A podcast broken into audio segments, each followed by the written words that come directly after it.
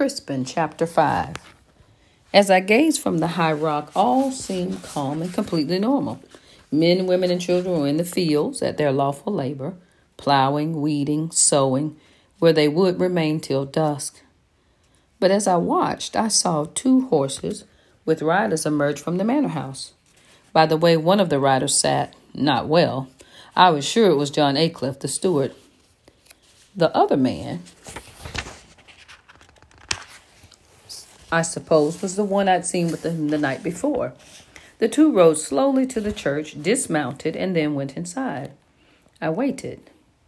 The church bells began to ring. It was not the slow, rhythmic pealing that announced the canonical hours, but a strident, urgent clamor, a call to important news.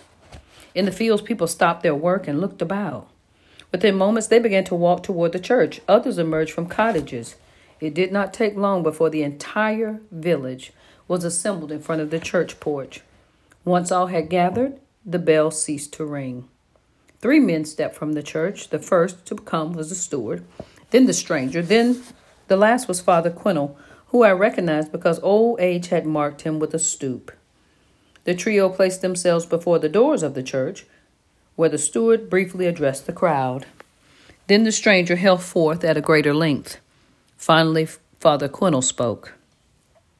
Then, followed by the steward and the stranger, as well as all the villagers, he led the way back into the church. The church bell began now to toll again, as if a mass were being announced. But for whom or what purpose I could not guess. I was tempted to go forward, but my apprehension, greatly in- increased by the destruction of my home, kept me back.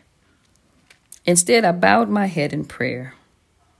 O great and giving Jesus, I, who have no name, who am nothing, who do not know what to do, who am all alone in thy world, I, who am full of sin, I implore thy blessed help, or I'm undone.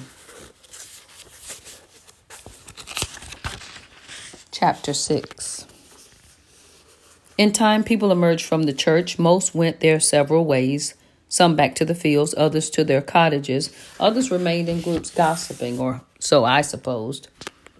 I'd given much to hear their words. As for the steward and the stranger, they remounted their horses and retreated to the manor house.